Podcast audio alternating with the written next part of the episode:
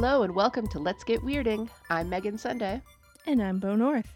On this show, we are discussing Frank Herbert's Dune series, chapter by chapter, and this week we'll be talking about chapter 18 just as soon as these timed drugs wear off. Yeah, I'm really sleepy still. Oh, Think- they had, I had think to you know all my, personal information. Yeah, he had my biometrics off just a bit. Oh, I'm still very tired. damn it, Yueh. Can't do anything right. Right, I was gonna say that he can't even betray people properly. Oh, so moving on from last week, boy howdy. oh, yeah, this one's not super fun, everyone, just as a heads up.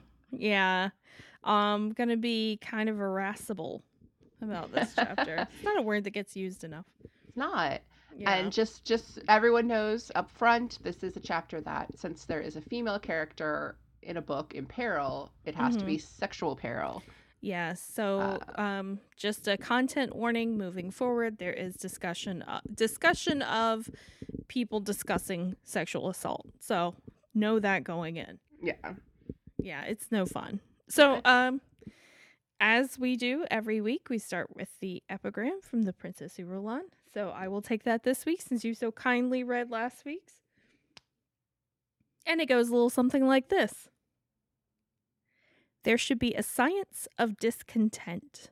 People need hard times and oppression to develop psychic muscles. From the collected sayings of Muad'Dib. So I say Shut this up. is some fucking bullshit.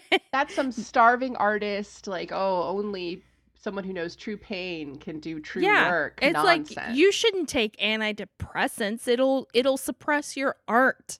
Fuck you, Paul. He's just trying to make the best of a really bad situation. He's like, I don't know, I got to f- develop my psychic muscles. This is what happens when your messiah is a fucking teenager. What the fuck do they know? Like seriously, I'm mad, Megan. what does a teenager know? Very little. Very little. A spoiled royal, like a noble teen.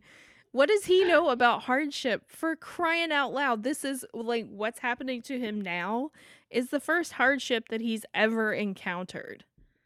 yeah. Yeah, no, that's true. I mean, you Um, think about it, the Fremens have built a whole religion around a shitty teen. They is were like- hoping he'd be a little cooler. Yeah, this is a little bit like John Connor. Like, this is just my problem with T2 is that, like, there's the whole movie centers around a killing robe, like a, a murder robot taking orders from a shitty teenager. I hate it so much. I know that that's an iconic movie, but seriously, John Connor is the fucking worst. And I will go out on a limb here and put him right up there with Paul Atreides. you have to have a certain mindset though to like send your buddy back in time to bang your mom. right? You have to be real focused. Gotta not- like. I mean, just- was he ever tempted to call him dad? I never saw that one. That one with uh no. that later one. we're the we're the most prepared. Anton Yelchin. Oh, right. Was he in one of those? Yeah, he was like, um, yeah, like. Oh my Did he play Kyle? I yeah. I think. Oh. So. No. Yes. Oh, Oh, maybe. I mean, Listen I'm to me, okay with I- that. Okay. Let me let me go down here. Um, we are professional people, or not at all. This will make a great stinger. He was in too many movies, so it's like taking Mhm. me forever to. Am I completely wrong? It wasn't Salvation. It was Salvation. Yeah, he was Kyle Reese. That's right. I knew it. Okay. Well, Yeah. I, I think he's a good Kyle Reese. I mean, he's a good actor. R.I.P. D. Yeah. But How- when you have to grow up to give your buddy like a picture of your mom, just like, hey, dude, get a load of this, um, the future of humanity depends on you going back in time and really awkwardly hitting on my mom, and just giving it to her, like in the worst way. up against a refrigerator, Kyle. I know you're in a very small hotel room, but I sir. know you're the 40 year old virgin, but not his fault. I know. I mean, you, they never stop fighting long enough to have the relations. It's my really favorite sad. part in that entire movie is probably when she- Sarah's like all freaked out. and She's just like, "Talk to me," and he's like, "What about what?" Kyle. I fucking love Kyle Reese. Like Amen. We've we've established this. You and I like this is one of the tenets. this is one of the flagpoles of our friendship. it is. Is a mutual love for Michael B. It's just the Michael as Kyle flag. Reese. yeah. Look, he's very whoopee. He's just so. Okay, but Oh, anyway, dude. he's not in Dune. Sadly, sadly. I'm sure yeah. someone's written about that, but I have not found that fanfic yet. But, But in any case, yes. I'm I'm not on Yes. board with this. Like Mm-mm. with Paul's whole philosophy of like you need oppression to be able to to like be better. Like no. No you don't, Paul. Yeah. Because that's always, that's either you're giving really, like you're trying to give bad, comforting advice to someone, Mhm. you know? and- Like it's like, "Oh, you know, you're going to come out stronger Mhm. after this." You don't know that. or it's you making excuses for oppressing people. Yeah. Yeah. Uh, Yeah, hmm. certainly none of that going on in Mm. this universe. No, not at all.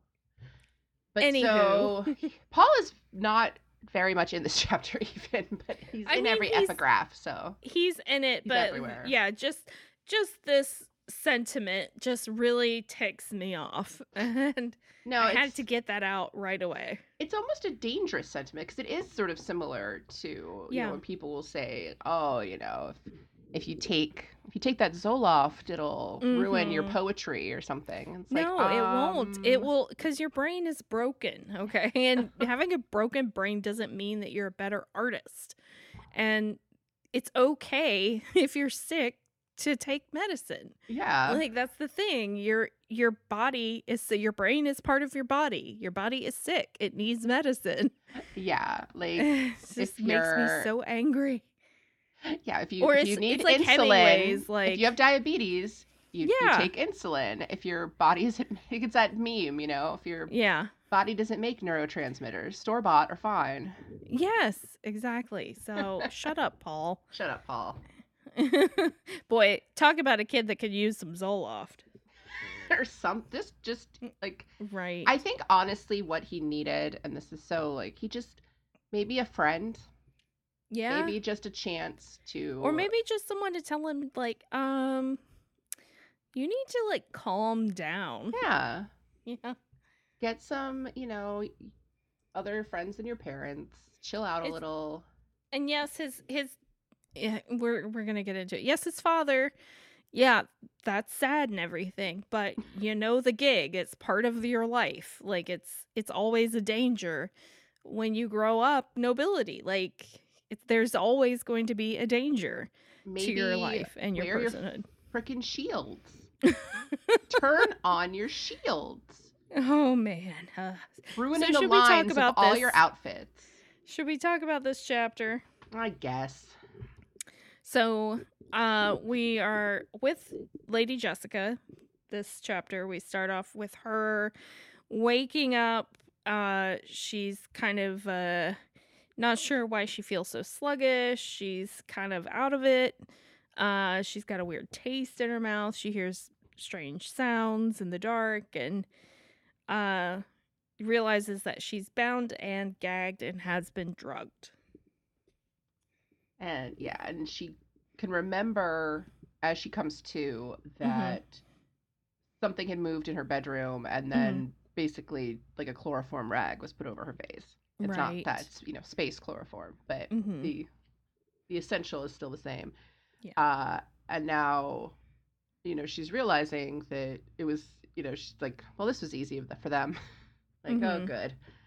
Uh she realizes that she's not in her bedroom, that she's somewhere else, and Mhm. she's trying to figure out where she is, Yeah. where Paul is, and where Leto is. They've put her in some specific bindings, so called krimskell bindings, which uh basically like dig in and become tighter the more you struggle. hmm Um and it's uh it, it's important to note that she is gagged so she can't use the voice. Uh she's like trying to orient herself and pretending to still be asleep when someone comes in the room. She's like, "Oh, fake it." And they say, "Oh, I know you're not I know you're awake, so quit playing." And it's the Baron. Oh, imagine waking up and there's the Baron. Ugh. Just in any circumstances. no, rude. Just walking into the other room and there's the Baron. It's like, oh, God, you can't do that. Yeah. Um Floating he's around. basically deciding to like this is one of those classic like things where the villain sort of tells the vi- their victim like everything that they've done. I'm just like why why do you need to waste your breath on this? Like you have clear plans for her. You don't need to explain it all to her. I don't understand why they do this. But anyway, the Baron's like, "Ah yes, we have you on a time drug. We knew all." And she's she figures it out from that that in order for a time drug to work, they would need to know her exact height, her exact weight, all of her like sleep patterns and biometrics, like all of her physical data, and that could only come from Dr. Yueh. So she's finally like, finally, Uh, finally, everyone's Finally. caught on and it's too late. yeah. Well, Paul has, is still figuring it out, but yeah, Well, he's gonna this this this begins my descent into let me just talk to Paul the sass mouth for just like Yeah. five minutes. But he is not in the room. This is the room that they're still like Honorak is still in the, the palace or what you know the, the villa or whatever it is. They're in the Mhm. room where Paul had slept for safety. Which I think kind of sort of funny when she wakes up and is like, "Where am I? This isn't my room." It's like, "Oh, this is that shitty room I put my kid in for safety." yeah, and for boasting at dinner. yeah, well, that's probably mostly it. Um, for being a fucking show off. I do like that the Baron is wearing a yellow cape, just because it's I mean, I you get know. so little detail about clothing It's that when we so do get it, it is so just like, hey. Uh, so the Baron is like, sorry that you're gagged because we could have an interesting conversation. It's really gross. He's being gross. but I but I know that you have your little ability, so Mm-hmm. Uh, and then also, uh, Piter is there. He comes in. She knows him, like she recognizes him. Um, she realizes that even though he has the the blue and blue eyes that would make her, Mhm. you know, would make someone think that he is from Arrakis, she could tell he isn't because he's too too water fat. mhm. Uh, and so she realizes that he's just addicted to spice. Uh, there is this moment where when she's doing this sort of overview of Piter Yeah. that she thinks that something about him suggested this is a quote effeminacy which is just yeah, like, that was like, eh, did we ah. need that? Was that necessary? and I get that I think because like but what happens is that you know so the Baron is then saying um like she she gets really freaked out when she hears Piter's voice because she can tell from his voice that this is just like an evil an evil person a killer Yeah. and the Baron He's up to no good. yeah she, the Baron is like well you know Piter thinks that he's here to get his prize which is you but I want to offer him something else so the idea because he you know kind of is that we're you know we've we've been led to believe up till now when this was referenced that that Piter was interested in Jessica sexually but I Mhm. guess this combined with her quote unquote seeing effeminacy is meant to think that he's just like a sadist and was Mm. just going to like do terrible things to her just to yeah, have I done can them see that. because that's always sort of the impression that I got because I feel like in the in the movie I think it does come across a little more like sexual just because I think you know Brad Dourif's playing it a little more that Mhm. way. Uh, you know, it's you know it's early worm tongue practice, and so the but yeah, it's just one of those little references where you're like Frank. yeah, Ew. All the villains don't have to be effeminate. You know, these books were written in the what 60s, Mm-hmm. but even that, it's like, it's really no excuse. It's really Yeah, gross. especially I don't appreciate the coded language here. exactly. Yeah. especially since you know we we learn from his you know from from the the, the stuff that goes on after that that he wasn't necessarily interested in her because he wanted to you know assault her or thought Mhm. that you know she could be his mistress or whatever it's something else but we get that so you don't have to also say well he kind of probably wasn't interested in her sexually because you know oh he was so fey and it's like come on mm. like, we've already done this. We've been through this already with the Yeah. Baron, and now it's like, oh, so this is just his cadre, yeah, it's evil homosexuals. like, no, absolutely unacceptable. It is. It, it is definitely a problem for me. So Yeah, I but luckily, I didn't mean, like it. spoiler alert, we won't have to worry about Piter for much longer. So yeah.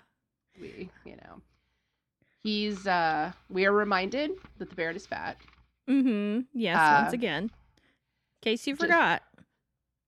so she's there is interest like i do think it's interesting that jessica blames the baron for for piter because she's just like how could the baron have made such an animal out of a mentat it's like i don't know that mentats are necessarily like these perfect human I mean, beings Thufir's a Yeah. piece of shit. So um i was thinking about this earlier as i often do about how mad Sure. i am about thufir sure. And it was just it's so frustrating because the entire conversation that they have it is so like if if a man had been telling him all of that, even if the man was saying, "Oh, I learned all this because of my super secret magic training," He'd be like, "Okay, cool. "Awesome."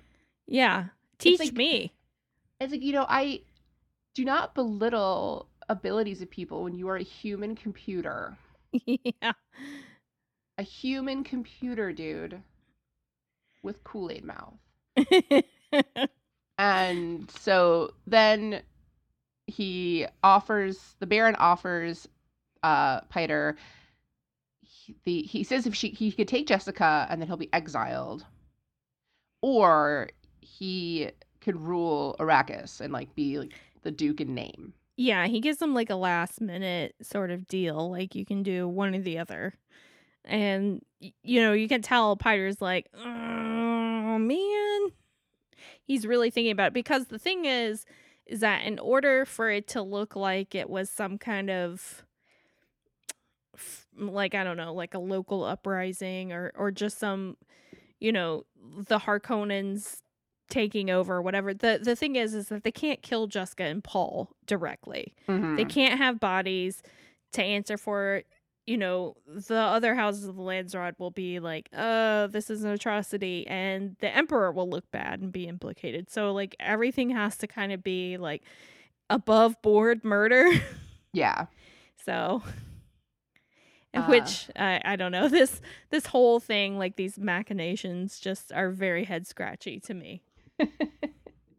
But I'm not an underhanded person, so No. No, you're not. you're not an evil Baron. yeah, Yes. don't listen to my ex husband. But yeah, I'm not.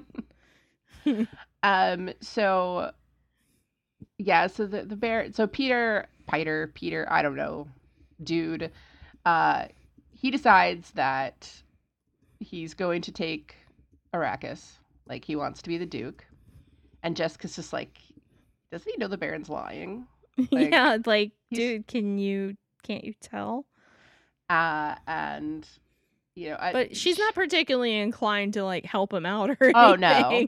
right. And then she does refer to him as a twisted mentat, which just it sounds Mhm. like a band. It does. Some Uh, kind of post punk nonsense. Uh, so uh, the Baron is just like, you know, he talks a lot. He's just like, haha, like I knew he'd pick Mm. that. Like I made a bet about it. Yeah, exactly. If he had a mustache, he'd twirl it. Oh, for sure. And he's just doing the yeah, and he's doing doing his whole like Bond villain speech about, you know, it's I have no problem with you. I just have to do this. And Yeah. I'm gesturing, even though this is an audio podcast, and I just like slap my microphone. So that's great. Um, it makes it authentic. It does. Um, uh, and, oh, and the important thing is that so he mentions that the guard he's going to bring in to get Jessica is deaf, so that even if the gag like comes out, she can't use the voice on him. right. And he tells Piter that like you know you can do whatever you want, like just as long as we're not implicated. And then he's worried. She Jessica realizes that the Baron is worried that a truth sayer might come and question him. Uh, specifically, the Emperor's truthsayer. The Reverend Mother The Helen. Yes, the Reverend Mother Or Gaius, Gaius Helen. Helen. Yeah, because you know she's. I don't know. I I guess they know that Jessica was her pupil, so Mhm. would and she'd probably be kind of pissed, but also like, she's probably would know all the legalities. Like, okay, yeah, it was kind of legal for you to kill Leto, but totally not legal for you to kill Jessica. So, again, it's this wonky like political maneuvering Yeah. that he's more worried that everyone's so worried about. because Jessica realizes that if the Baron is worried that it's going to be specifically the Emperor's truthsayer, then, Then the the, Emperor Emperor is involved. Yeah. Yeah. And she's kind of slowly realizing that Leto is dead. Mm-hmm. I, I think she doesn't really like acknowledge it quite yet, but she's realizing that all these things that are happening wouldn't be. And she's happening. very distraught over it, as you know, one Mhm. would be. Uh, so the two guards come in. The one is deaf. Uh, Mhm. they, re- they this is the first time I think she learns that Paul is alive because they say that they have him, that he's Mhm. still drugged. yeah, Um, I actually really enjoy this because they they kind of like uh, do a dead man's carry of Jessica out into the hall and throw her on this litter with someone else that's bound and gagged eh, or bound, and she turns around and notice and sees that it's Paul and he is not gagged. yeah, So they obviously don't think highly enough of Paul's training and abilities quite yet hmm to really take him seriously as a threat because he's also bound with like just regular regular rope. and sh- so their their big plan is that they're going to take them out to the desert, cut them up, and then like let worms destroy them. Mm-hmm. Uh, Flawless plan. What could go wrong? yeah, no, there's no possible way. she realizes, yeah, she realizes that Paul is awake, and Mhm. she's just like, he doesn't know the guard is deaf, so he might try to do the voice, and she's just like, oh my god, don't try to do it, come on, but he doesn't do it. Uh, and then we kind of switch to Paul's POV. Mhm. Uh, he realizes. I think then he does realize we we know from his point of view now that he does know that one of the guards is deaf, and he's wondering like how his mom got captured because he took yet another sleeping drug from Dr. Yueh, and this one knocked him out entirely. Right. And then he's still like he's realized that the traitor is Yueh, but he's still just like that can't happen. It's like oh we're past this, everyone. Yeah. Get They're- it together. Yeah. They're all like, but how? Yeah, It's a shockingly easily, as it turns out. exactly. Oh my god. So they get into an ornithopter yeah, with, these two uh, dudes. The two uh, guards, Zygo and Kinet, I think are their names, and um, not that Not you real need, names. not that you need, yeah, not that you Star really Wars need names. to know this. I only know that it's spelled C Z I G O, but I only know it's Zygo because I listened to the audiobook, Um, so I had to show off a little. Sorry. We we once again someone calls Jessica Bene Gesserit witch. hmm They're both like, mm, she looks good. Yeah.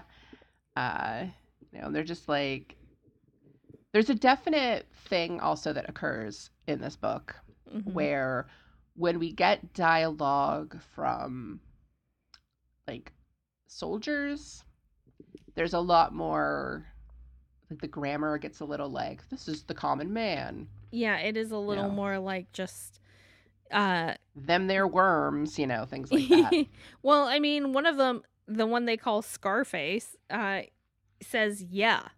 Like you have people saying yeah, and you know, it, it's just weird. um so at this point they start to like she so Jessica realizes as they're put in this uh this thopter that Mhm.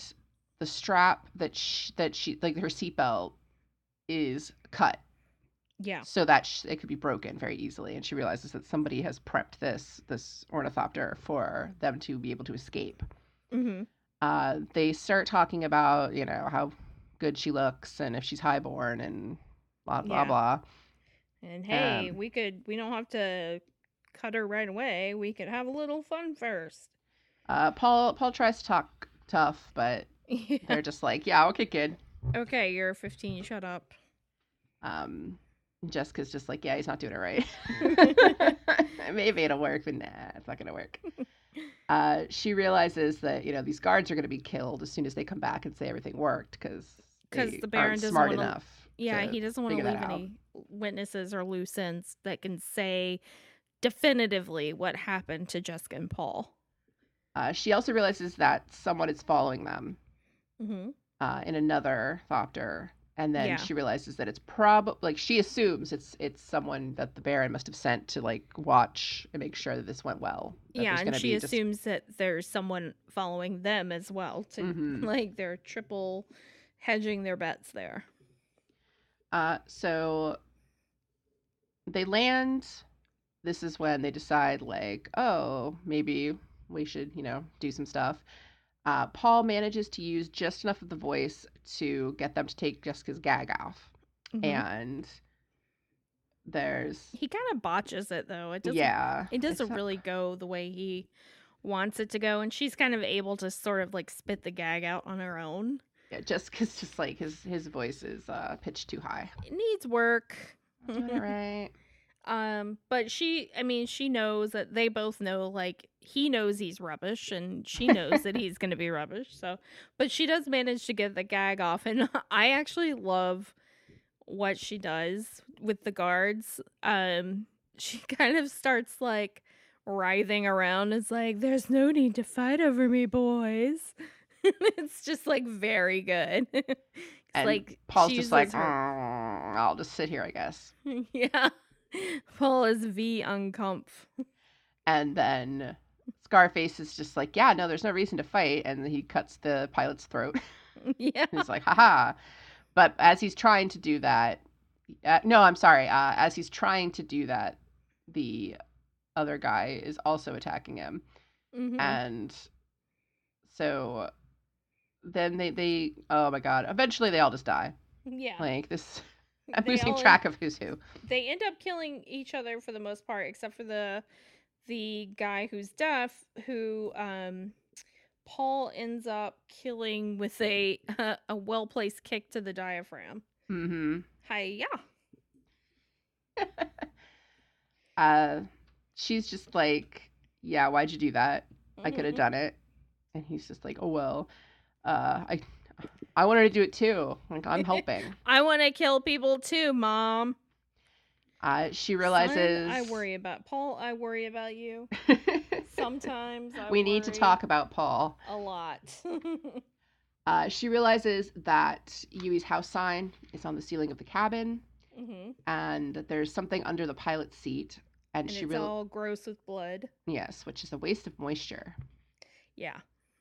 She's thinking like a Fremen now. Mm-hmm. And as they're like, as she goes to try to look for that, Paul starts looking around to see where they are. And as Jessica is getting this bundle that was under the pilot seat out of the thopter, she sees another thopter coming, and she shouts at Paul to run because it's Harkonnens. Yeah. They're coming to make sure the job was done. So if they get there, if they land and see that, you know, Paul and Jessica are still alive and the rest of the guards are empty, well, or are dead, then it's not going to go very well for them. No, but I mean, I'm just gonna spoiler. Maybe it is, maybe it isn't. Right. Who could it be? Hmm. Let me think. Who haven't we seen in a while? Who was sleeping it off? right. who woke him up? Indeed. Yeah. I'm, I've never been entirely clear on that. yeah. Uh, who woke Duncan up? Yeah, who went in there and was like, dude, hmm. Well, you know, sometimes when you just like have had way too much to drink and you're trying to sleep it off, you get so thirsty You have to get up and drink water. Can oh you "Oh God, imagine up." being that drunk on Arrakis where there's like where water is such a commodity? No. Oh my god. Like to me like consuming, you know, any kind of alcoholic beverage on a planet where there is no water is incredibly indulgent and stupid. Yeah. I I actually am just now coming to this realization. I'm not kidding. I mean, choices were made. Yeah. They weren't. They weren't great. They weren't always the correct choice. So that is pretty much the end of this chapter with Mhm. Jessica and Paul on the run on the rocks. It's a pretty exciting scene in the movie. It i- I mean it's it's not an unexciting Oh, yeah, in the but book. It's seeing just it- frustrating. And they do that cool like reverb thing when they're doing the Mhm. voice in the movie. Yeah, I like that and I'm kind of really looking forward to seeing how they do the voice in the new movie Mhm. too. Cuz that's one of my favorite things. Like the Bene Gesserit are without a doubt like my favorite part of this series like Mhm. and and they're so pivotal in the later books as well like the whole order and and what they can do it's so fucking cool just like i really geek out o- over over my witch sisters so And I mean, I just love there's this whole like political faction, this whole like powerful, you know, sort of group organization that is just all women and they're all they all have these badass skills. It's kind of great. Mhm. Oh no, Yeah. I agree. I'm pro Bene Gesserit, and if you're not, then you are definitely listening to the wrong show. Well, I don't trust these witches. That's to be someone's review. Uh, yeah, I'm amazed it hasn't been yet. That'd be amazing. oh man. So good, good chapter. No, definitely not. But exciting chapter for sure. yeah, a lot of stuff is. This is when the issue I think with with this is that so many things are all happening at the same time, but obviously we Mhm. can't see them at the same time because it's Yeah. book. It's really hard to tell. Like the story is not told in a linear fashion. hmm um because like we're switching back and forth viewpoints of things that are happening at the same time or sometimes we'll go back a bit you know Yeah. it's it's all it's a little bit of a mess uh, like keeping track but it does make it exciting Yeah. yeah this was by far like this chapter i think was probably the most exciting one we've had in a while Yeah, no, it was definitely like the most happening. And we got to see Jessica using her skills. We got to see Paul Yeah. fail. Um, But he Uh. successfully, you know, kicks a guy's diaphragm and to submission. death Yeah. yeah. Uh-huh. Take that. You'll never sing again. I mean, that's a pretty brutal thing Yeah. to do. I mean, I don't want to die that way. That's for sure. No, don't fight any 15 year old. yeah, they're They fight always dirty. kicking it. They're always kicking in diaphragms. Those little Fight shits. dirty. Use slang I don't understand. right.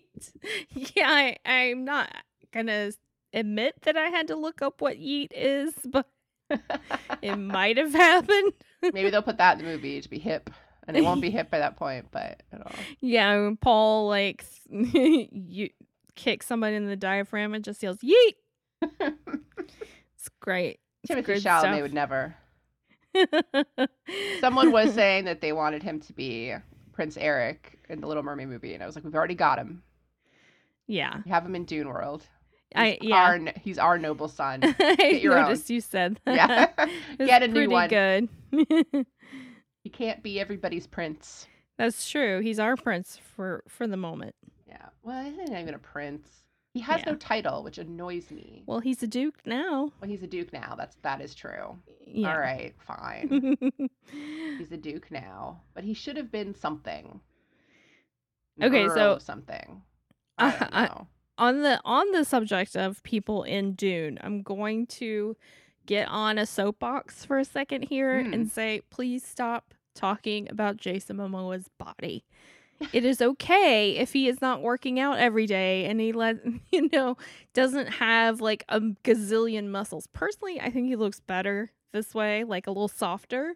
Yeah. Um, I prefer it. That's just my personal preference, but at the same time, like it's his life. Everyone shut the fuck up and calm And- down. And he also just literally looks like he maybe had like a pina colada before that picture. Yeah, I mean, he's just like he's on It's- vacation. He's yeah, he's not Like, eating just like. do people fish and- understand like the work that goes into it how hard it is on your body like he let the man live his life Yeah, for really. crying out loud Also, I really want someone to say to Lisa Bonet's face, like, oh for real like "Look at your "Oh, husband. Oh, he's, he's got a dad bod now she'll she will tear your face off rightfully so i do not approve of that like i have been on record on this podcast as not being the biggest jason momoa fan in the world and i'm still not but it's still not cool to talk about his body Yeah, and, and the same conversation. I was I forget who it was now, but there was some actress and other people were like, "Yeah, between this and so and so, it's just like all of you just shh. yeah please What is going on? It's it's nobody's business. It's nobody's So- business, and I mean, I mean, and I get irritated by ridiculous things, but it's Mhm. I you know I can't imagine seeing a picture of an incredibly in shape, attractive person and being like, well, I don't He see seventy five abs. Yeah, I know. Like we don't need the whole washboard thing. Honestly, I find that kind of gross. That's I- just me. I was annoyed by a character's baggy T-shirts in Midsommar. yeah. Every time he was wearing one, I was like, "What's up with your tees? Why'd you buy those? Don't understand." oh. So moving on. That that's been that's been Bo's soapbox for the week. So um we put it out there on the internet that you know, if anyone has questions they want to ask us, to tweet at us. Mhm. at Weirding Pod, and we did get some questions. So I'll uh, just throw some of these out for you. Uh, Zach E89 wants to know what announcements do you think we will get at San Diego Comic Con? Oh, Good question. Um, I am hoping that we at least find out if they're going to feature Feyd Mhm. in the first movie and if they have cast him because it seems to be something that is pretty closely guarded at this point. Um so that's something that I would like to know. Yeah. Um, any kind of production stills would be very cool. I doubt it's like I doubt it's at a point where they're ready to have footage to show, but a teaser would be very cool. Yeah, teaser, just yeah, some some shots, some production stills. I mean, because get an idea of just how the characters are looking. the movie does come out in 2020 and San Diego Comic-Con would be the place to launch a teaser. So Mm-hmm. I'm hopeful that we'll see that. Um Yeah, I just And- at, at this yeah, just- point, I don't know if it's yeah a reveal for who's going to Mm-hmm. be Feyd or if it's just they're not having. But I feel like at this point they should have if they were going to. I feel like if they were going to make a change to the plot in that capacity, they would have mentioned Mhm. that in some of the conversation. There would have been something like, "Oh, but we're not introducing this character," or that's something that they'll discuss in Yeah. the pa- at the panels uh for Mhm. San Diego Comic-Con. So um that's something that we will be watching closely. When is Comic-Con by the way? Oh, Um let me check. Cuz I mean, I say we'll be watching closely, but I mean, I probably won't be. Oh, it's uh, so it's this coming Thursday. Okay, yeah, I knew it was soon. It's next week. Uh, through next. So next Thursday through next Sunday. No, I won't be there. Uh, we have another question from our friends Dune SF. We like these guys a lot. Does the Reverend Mother Gaius Helen Mohiam have the eyes of the Ibad? I don't see why she would. Yeah, Uh, I don't. She's not. She's not doing. Not doing the spice. I don't know what you call Right. it. Um, I mean, it's hard. It's hard to gauge because I mean, I think if you live on Arrakis, it's just sort of inevitable at a certain point because it's in literally everything. But she doesn't live on Arrakis, so yeah. no. I would say Um, no. Yeah, I, I was kind of on the fence because I know that the Reverend Mothers do use like the spice and the water of life Mhm. and things like that. And I, I mean, correct me if I'm wrong, but you have to drink the water of life to become a Reverend Mother. Is that only on Arrakis? And from what I understood, once you drink the water, it turns your eyes blue within blue. But it seems to me like that's just a movie thing. Um, had that happened, like Paul definitely would have noticed when she came to visit. Yeah. Yeah, because Yeah, he no, see he like every would've. time he sees the blue and blue eyes, he's like, "Oh, a Fremen. They have the eyes." you know, he's very like he geeks He's out about it every time. Yeah. So I I don't think that she does. I think that that is something that maybe they worked into the film version that's not like canon. And now I can't remember because now if I try to picture it, I'm just seeing it because my brain is doing that. We're just wired to project David Lynch all the time. Well, even in the mini series, well, Yeah. well, everyone had the weirdest spice eyes. oh know. gosh, yeah. It was electric blue. Yeah, they really did. Cue the ice house. Um so we got another tweet and this was less of a, a question but uh, we had a couple tweets from a new follower jillian gillian jillian i'm assuming. Um hi jillian.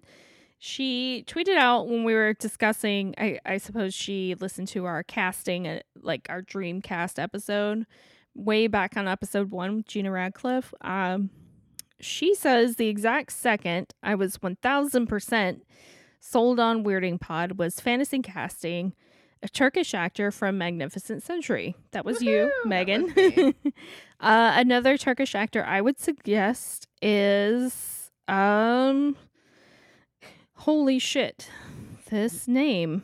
Yeah, I wasn't entirely sure how to pronounce it. Uh Sengiz Koskun. Very possibly I butchered that uh, as as Duncan Idaho, but there's a photo and yeah, he's fine. Yeah, no, I I was just like, well, hello. I, Yeah. Hello, sir. Um, I am very into this. yeah, he was definitely uh he's a good looking dude. I appreciate Yeah, that he is- being casting. He's a biscuit. Yeah, I would I would follow that Duncan through many iterations.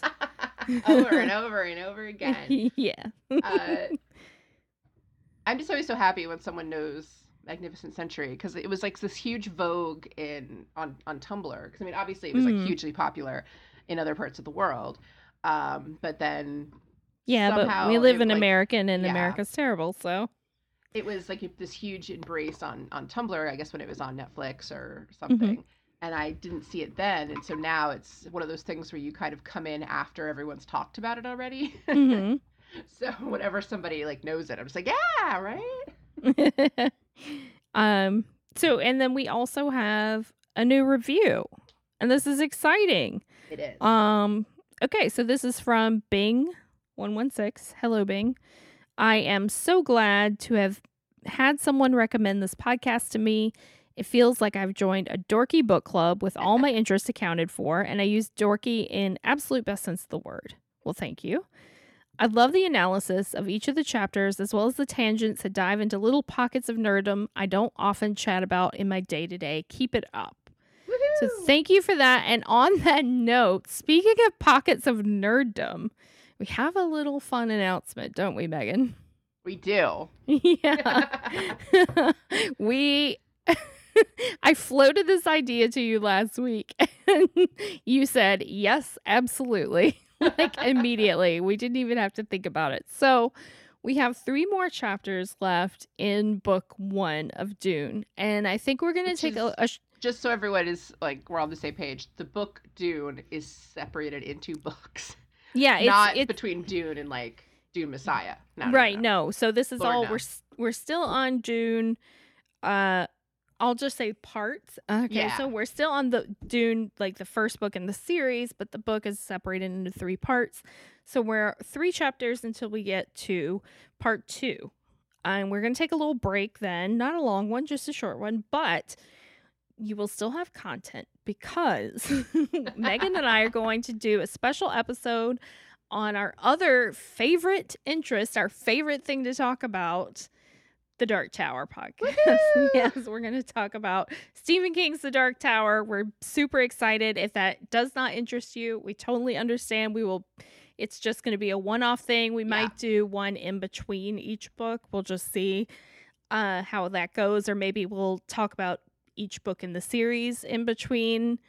Uh we're still kind of hammering out the details, Yeah. but yeah, it's just something different that we want to talk about that we have a lot to say. Maybe we'll get some of it off of our chests. and I know, and we'll talk about less on the show. but if uh, you like Stephen King's The Dark Tower, if you don't like it, even, I'm sure we'll have pros and cons for anyone if you're Oh, yeah. about reading it. It will be very spoilery, but I think you'll be fine. yeah. it's really hard to spoil The Dark Tower. Like, it's just so weird that Yeah. when people tell you what things that happen in it, you're like, well, that can't be true. it's yeah that or even if you find out you're still kind of but how does that happen Right. I don't I don't understand. and you tell someone the ending of the stand they're like okay no Yeah. don't believe you I'm like nope eh, eh." So speaking of the stand, I also want to put in a quick plug and I don't know, this will probably lose us a few followers because he's a very controversial character. Um I just finished Chuck Wendig's Wanderers. Whatever you think about Chuck Wendig as a person, as a writer, this is an excellent book. If you like The Stand, it's great. Yeah, it's really excellent. I liked it a lot. It definitely had uh, the same like feel and flavor of The Stand, but with um, the fantastical elements were a little more grounded. Uh, the ending was not quite so batshit. I hmm mean, it was kind of batshit, but not quite that level of batshit. oh no no hand of god No hand of God. Someone becomes a god. Ooh, always like that Yeah. always like that I- in a way. I don't want to give too much hey away. i still like that too yeah. what we- so, it's our bread and butter yeah. um, but that was an excellent book. Anyway. Uh, I am not reading anything about the end of the world. I am reading a book called I have to verify just because this guy has books that have very similar uh, Mm. titles. I am reading a book called Slime by John Oh, Halkin, which is about nice. killer jellyfish. I don't like that. I've been bitten by jellyfish before. It is no fun. Well, these, yeah, to the I next think- level. There is one thing that we can both recommend, though, that not a book, but a movie we saw this week. Oh, we can. I am so excited. I we have a few minutes. We could talk about it. How Mm, much did you love Midsommar? Very, very much. Oh my god, it was so good. And that's another one that you know. There's been some hot takes. Um, I'm not interested. I- like yeah. I'm so cannot tell you how uninterested I am in Midsommar hot takes. Like I, there I mean uh, to be I will say this. I've seen some people's issues with certain elements that I do think are valid because I don't I don't consider those hot takes necessarily. There's some language that some people have issues with. mm, Uh, there's you know some elements of the story that people have had like eh, could we lean away from that?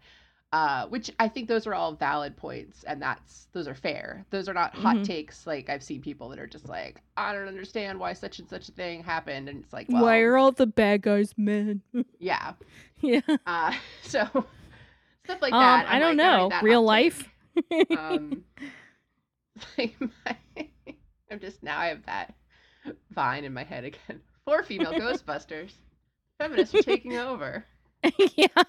Oh, God bless. I love that so much. my Thoofer vine. right. um yeah, But yes, it- so it's very, very good. It's uh, if you like folk horror, so Mm-hmm. which is a huge, uh, big favorite genre of mine. yeah. Uh, so I will say that especially if you enjoy a lot of folk horror, so you know Mhm. The Wicker Man, uh, Yeah. things like that, a lot of the beats are very familiar. Yeah. There's definitely going to be stuff where something is being led up to where some people are going to be like, "Oh my god, what's going to happen?" And you'll probably be like, "Well, I bet this is going to happen." And I think we should be upfront about the fact that I don't know that I would really quantify this as a horror film. No, Like I Yeah. know the people that I went to see this movie with were very much like, I was expecting jump scares. I wasn't scared the whole time. And I'm like, well, good for you, I guess. But like, it's not hereditary. It's not. No, it's not no. sunny. It's always sunny in hereditary. Like, it's not that. it's it's a different. It's a very different film from Yeah, I think Ari Ari Aster has you know called it like more of a fairy tale, which I agree with, and I think He's called it Wizard of Oz for perverts, and I feel like that's pretty apt. That's kind of what the opening art looks like. I Yeah. mean, uh, yeah. I mean, and I think that that is also something that I know bugs people because that was another problem that I know a lot of people had with The Witch was that a lot Mm. of people were like, oh, but it wasn't like a really scary movie, and it's like, well, they call it a New England folk tale. yeah. Like, not all fairy tales, not all folk tales are necessarily quote unquote scary. Yeah. Um, I did see a trailer for Crawl, which seems pretty scary because Mhm. it's alligators. Um, yeah, sure. And scary scor- stories to tell in the dark. That Yeah, looked- I didn't see that. I that one did. They showed a trailer for It, which yeah, it, yep. It Part Two, which I'm Mhm. excited for. So, um, that definitely that funniest part with that was just at the end of that trailer. There was uh, the theater when I saw Midsommar. I saw it in the the afternoon on a Mm. Tuesday, so it was very empty. It was just me and then two other people came in later. Uh, but at the end of the trailer for it, someone behind me just went, "No." Just this sort of sad, just oh no. and the person they were with, like, clearly was trying not to laugh, but it was just the saddest little, like, oh no, a clown. like it's it's the clowns here again. well, I know at the end of our screening screening of Midsommar, someone like one girl just said, "Well, all right." at the very end, after the screen went dark, everyone laughed. It was great. Um, yeah, it's so good though, and I Yeah. um first guest Gina Radcliffe has an excellent analysis on her blog Yes. ginaradcliffe.com i Please read highly it, recommend please. everyone go read it because it's a lot about how like our society how we treat things like grief and emotion and i'm not talking about like just we're fine with happy emotions but we're not cool with thing with you know sadness Mhm. grief, frustration, anger. Like we're really not allowed to express that. And this movie kind of takes us to task for that. And I feel like it's a really important way of looking at the movie going in and that everyone just go to ginaradcliffe.com and read that piece because it's really, really good. Yes. And see Midsommar.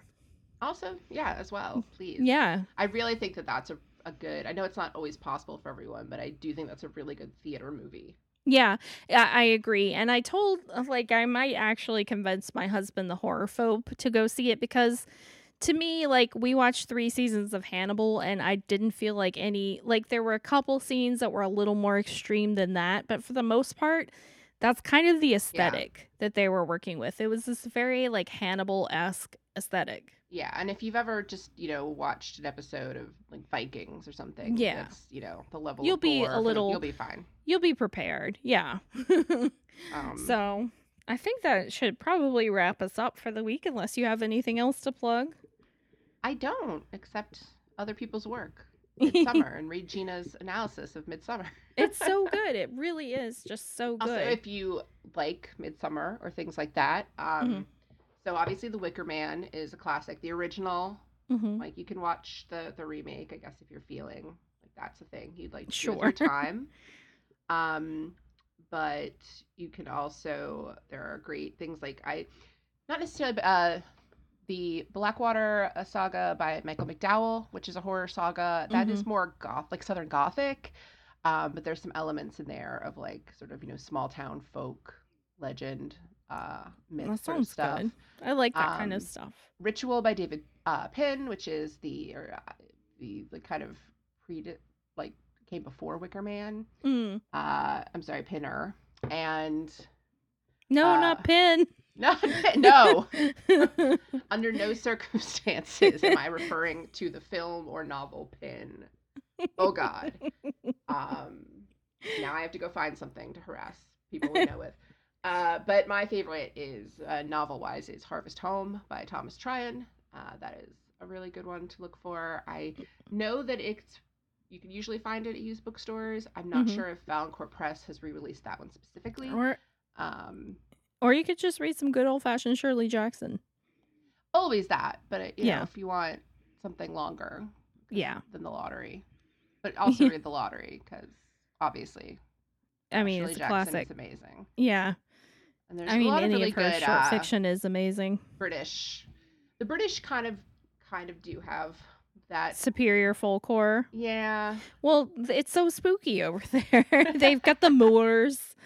You know, they've got like some very like we have very remote and haunted looking places. I mean, there's so much media and so much so many things created around how like the Midwest is so super haunted. Like the whole show Supernatural is based on that. Uh but I don't know. There's just a level I, I guess because there is a level of otherness and being outside of it that makes it more spooky with like English horror or even now like Scandinavian horror, the movie uh The Ritual, the Netflix movie that was Mhm. out last year is also set in Sweden. Mhm. Also very creepy. Uh, yes. I'm not. I was gonna make my joke about the snowman, but that was not a folk horror movie. That was just a crime drama set in Norway.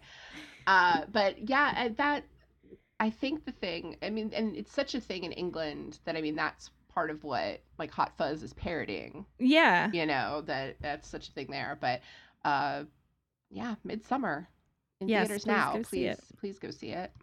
Uh, so we'd love to hear from you, your experiences reading Dune. Can reach us on Twitter at WeirdingPod, weirdingpodcast at gmail.com. You can visit us on our Facebook page. We love getting new likes. We got some new likes today, and I'm always happy about it. Um, don't forget to show us your covers, your Lato 2 fan art, anything you want for us to see. Put the hashtag, hashtag send dunes on it. We will see it. Check it all the time. Mm-hmm. Yeah, love it. Can't get oh, enough. Possibly too much. Are we on Twitter too much? I think maybe. It could. could I know be. I definitely am because I have two podcast accounts and my author account, and I am switching between them all day, and I frequently forget which account I'm logged into, and will like reply to the wrong thing. We occasionally send each other the same thing that we just saw on Twitter, Yeah, it happens all the time. and it'll be like way too early for that to be happening. But there we are.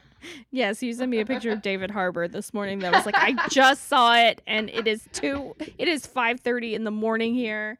It is too early for this level of fucking animal magnetism that's happening in this photo. He's David Harbour in Dune. oh my god! There's like still time. he is so sexy. I'm just. I know that Hopper is like taking a lot of crap for this season of Stranger Things, and they did write his And- character a little weird.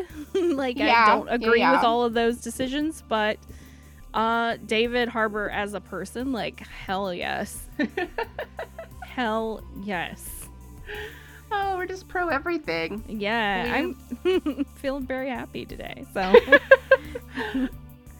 So that'll do it for this week. We'll catch you next week. Bye.